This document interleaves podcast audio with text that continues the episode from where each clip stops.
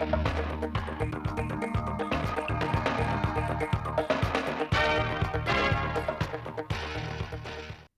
kính chào quý vị và các bạn đến với bản tin thời sự trực tiếp 10 giờ thứ hai ngày 8 tháng 2 năm 2022 của Đài Phát thanh Truyền hình Thanh Hóa. Năm 2022, toàn tỉnh có kế hoạch trồng mới 10.000 ha rừng và trên 6,1 triệu cây phân tán. Để đạt kế hoạch đề ra, tri cục Kiểm lâm đã tham mưu cho Ủy ban dân tỉnh, Sở Nông nghiệp và Phát triển nông thôn ban hành kế hoạch số 07 ngày 11 tháng 1 năm 2022 của Ủy ban dân tỉnh về tổ chức thực hiện Tết trồng cây đời đời nhớ ơn Bác Hồ xuân nhâm dần 2022 đồng thời giao kế hoạch trồng rừng đến Ủy ban nhân dân các huyện, thị xã, thành phố và các đơn vị cơ sở nhằm chủ động công tác chuẩn bị hiện trường, cây giống để ngay từ đầu năm, thời tiết thuận lợi tổ chức gia quân trồng rừng. Bắt đầu từ ngày 6 tháng 2 năm 2022, các địa phương trong tỉnh đồng loạt tổ chức lễ phát động Tết trồng cây đời đời nhớ ơn Bác Hồ xuân nhâm dần 2022 và trồng rừng trên địa bàn toàn tỉnh, tạo nên khí thế thi đua sôi nổi, lan tỏa rộng khắp trên địa bàn toàn tỉnh. Do có nhiều giải pháp tích cực, Tính đến ngày 16 tháng 2 năm 2022, toàn tỉnh đã trồng được 968 ha rừng tập trung và trên 2 triệu 123 nghìn cây phân tán. Đến nay, toàn bộ diện tích rừng trồng đều đảm bảo kỹ thuật, tỷ lệ cây sống đạt cao, hiện đang được nhân dân và các chủ rừng chăm sóc và phát triển tốt. Các tháng đầu năm 2022, đội kiểm lâm cơ động và phòng cháy chữa cháy rừng số 2 tại huyện Ngọc Lặc, tỉnh Thanh Hóa đã triển khai đồng bộ các giải pháp thực hiện tốt nhiệm vụ bảo vệ rừng, đấu tranh chống buôn lậu lâm sản và động vật hoang dã ở khu vực miền núi, đặc biệt trên tuyến đường Hồ Chí Minh đoạn qua Thanh Hóa. Riêng năm 2021 và 2 tháng đầu năm 2022, đội kiểm lâm cơ động và phòng cháy chữa cháy số 2 đã tổ chức 30 lần kiểm tra, bảo dưỡng máy móc thiết bị, phương tiện phòng cháy chữa cháy gắn với tổ chức tập huấn, huấn luyện kỹ năng sử dụng, vận hành máy móc, thiết bị chữa cháy rừng cho cán bộ kiểm lâm viên.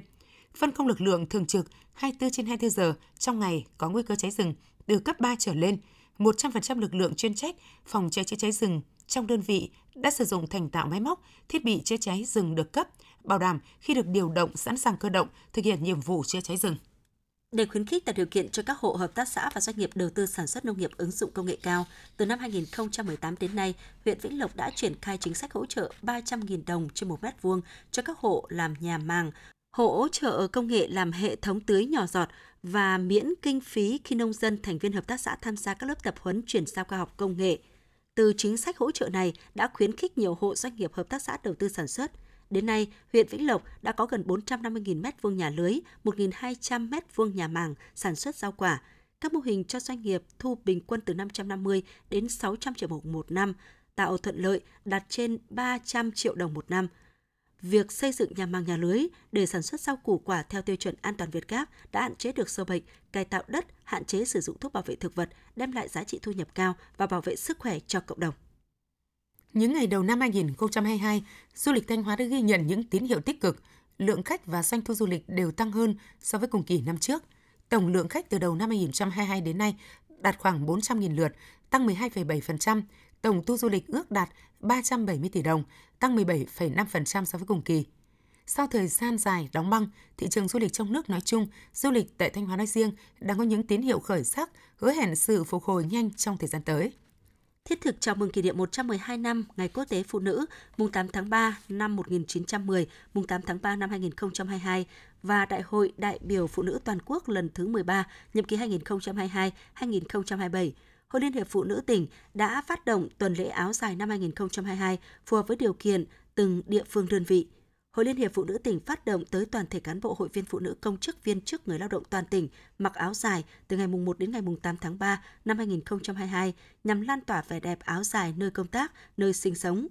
Ngoài ra, Hội Liên hiệp Phụ nữ tỉnh chỉ đạo các cấp hội tuyên truyền vận động khuyến khích cán bộ hội viên phụ nữ trong toàn tỉnh mặc áo dài khi tham gia các hoạt động, sự kiện của cơ quan đơn vị và gia đình, đồng thời đẩy mạnh tuyên truyền các hoạt động của tuần lễ áo dài trên các phương tiện thông tin đại chúng và các kênh truyền thông xã hội. Được biết, từ tháng 10 năm 2021 đến nay, các cấp hội phụ nữ trong tỉnh đã đồng loạt thực hiện công trình 6.000 bộ áo dài sắc phục dân tộc ngày Tết, huy động khoảng 8.000 bộ áo dài sắc phục dân tộc trao tặng cho hàng nghìn hội viên phụ nữ nghèo, người có nhu cầu nhằm tiếp tục tạo hiệu ứng lan tỏa trong cộng đồng và khơi dậy trách nhiệm giữ gìn phát huy di sản văn hóa Việt Nam. Xin được chuyển sang một số thông tin đáng chú ý khác. Văn phòng Chính phủ đã có thông báo gửi Bộ Ngoại giao truyền đạt chỉ đạo của Thủ tướng Chính phủ về việc khôi phục chính sách thị thực đã áp dụng cho khách nhập cảnh Việt Nam như trước khi có dịch COVID-19. Văn bản nêu rõ, đầu năm 2020, do ảnh hưởng của đại dịch COVID-19, trên cơ sở trình Bộ Ngoại giao, Chính phủ, Thủ tướng Chính phủ đã ban hành một số văn bản về việc điều chỉnh dùng chính sách miễn thị thực đơn phương song phương với các nước. Đến nay, để thực hiện thích ứng linh hoạt, an toàn kiểm soát hiệu quả dịch COVID-19 và thực hiện mở cửa du lịch từ ngày 15 tháng 3 năm 2022 như kiến nghị của Bộ Văn hóa, Thể thao và Du lịch. Thủ tướng Chính phủ giao Bộ Ngoại giao khẩn trương có tờ trình Chính phủ về việc áp dụng lại chính sách thị thực như trước khi có đại dịch COVID-19. Theo thông báo của Sở Y tế đánh giá cấp độ dịch COVID-19 trên địa bàn tỉnh Hà Nam, cập nhật ngày 27 tháng 2, toàn tỉnh có 18 xã phường thị trấn cấp độ 3 nguy cơ cao, 51 xã phường thị trấn cấp độ 2 nguy cơ trung bình, 40 xã phường thị trấn cấp độ 1 nguy cơ thấp,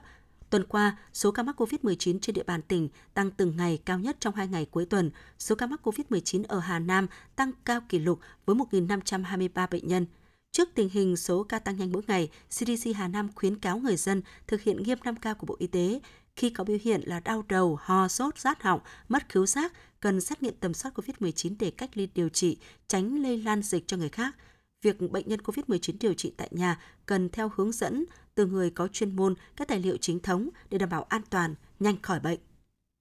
Tại Thanh Hóa, ngày hôm qua, trên địa bàn tỉnh ghi nhận 859 bệnh nhân mắc COVID-19 mới, trong đó có 243 bệnh nhân phát hiện trong cộng đồng, 535 bệnh nhân ghi nhận qua sàng lọc tại cơ sở y tế, 81 bệnh nhân đang được cách ly theo quy định. Trong ngày hôm qua, Thanh Hóa ghi nhận 3 trường hợp tử vong do COVID-19 tại Bệnh viện điều trị COVID-19 số 1 tỉnh. Tính từ ngày 27 tháng 4 năm 2021 đến nay, Thanh Hóa ghi nhận 42.016 bệnh nhân COVID-19 cộng dồn, 36.397 người điều trị khỏi được ra viện, 62 bệnh nhân tử vong.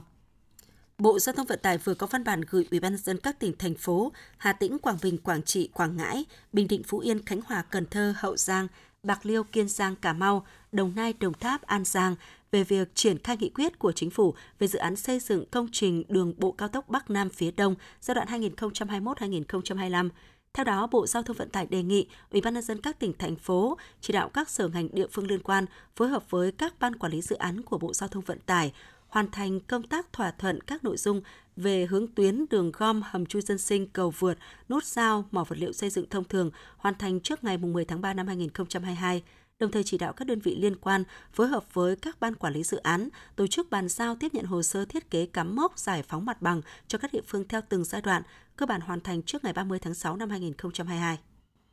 Ủy ban dân tỉnh Cà Mau cho biết, trong năm 2022, tỉnh phấn đấu giải ngân vốn đầu tư công đạt hơn 3.152 tỷ đồng. Theo đó, Cà Mau tập trung đầu tư vào 10 dự án trọng điểm. Cụ thể, hai dự án do Trung ương đầu tư là dự án đầu tư xây dựng tuyến tránh quốc lộ 1 đoạn qua thành phố Cà Mau và dự án đầu tư xây dựng đường cao tốc Cần Thơ Cà Mau, 8 dự án do địa phương đầu tư. Mục tiêu của tỉnh là hết quý 1 năm 2022 sẽ giải ngân ít nhất 20% tổng kế hoạch vốn năm 2022 đã bố trí. Năm 2022, ngành cá tra Việt Nam đưa ra mục tiêu sản lượng thương phẩm đạt khoảng 1,5 triệu tấn, kim ngạch xuất khẩu đạt trên 1,6 tỷ đô la Mỹ. Để đạt được mục tiêu này, Thứ trưởng Bộ Nông nghiệp và Phát triển Nông thôn Phùng Đức Tiến đề nghị các địa phương tiếp tục nâng cao chất lượng giống cá tra, tiếp tục triển khai các đề án nhiệm vụ nâng cao chất lượng giống cá tra, phục vụ nuôi thương phẩm, chỉ đạo sản xuất cung ứng đủ con giống chất lượng cao để nâng cao hiệu quả, hạ giá thành sản xuất, tăng cường hợp tác liên kết chuỗi. Theo tin từ Cục Hàng không Việt Nam, trong tháng 2 năm 2022, lượng khách thông qua các cảng hàng không trên cả nước đạt hơn 6,1 triệu lượt, tăng 57,8% so với tháng 2 năm 2021. Trong số này, có 105.000 khách quốc tế, tăng 350% so với tháng 2 năm 2021. Khách nội địa đạt hơn 6 triệu lượt, tăng 56,1% so với tháng 2 năm 2021. Cũng trong tháng 2 năm 2022, các hãng hàng không nội địa vận chuyển hơn 3 triệu khách, tăng 56,8% so với tháng 2 năm 2021. Do ảnh hưởng của không khí lạnh có cường độ ổn định sau suy yếu chậm, nên ngày 28 tháng 2, Bắc Bộ và Bắc Trung Bộ không mưa, ngày có nắng, không còn rét đậm.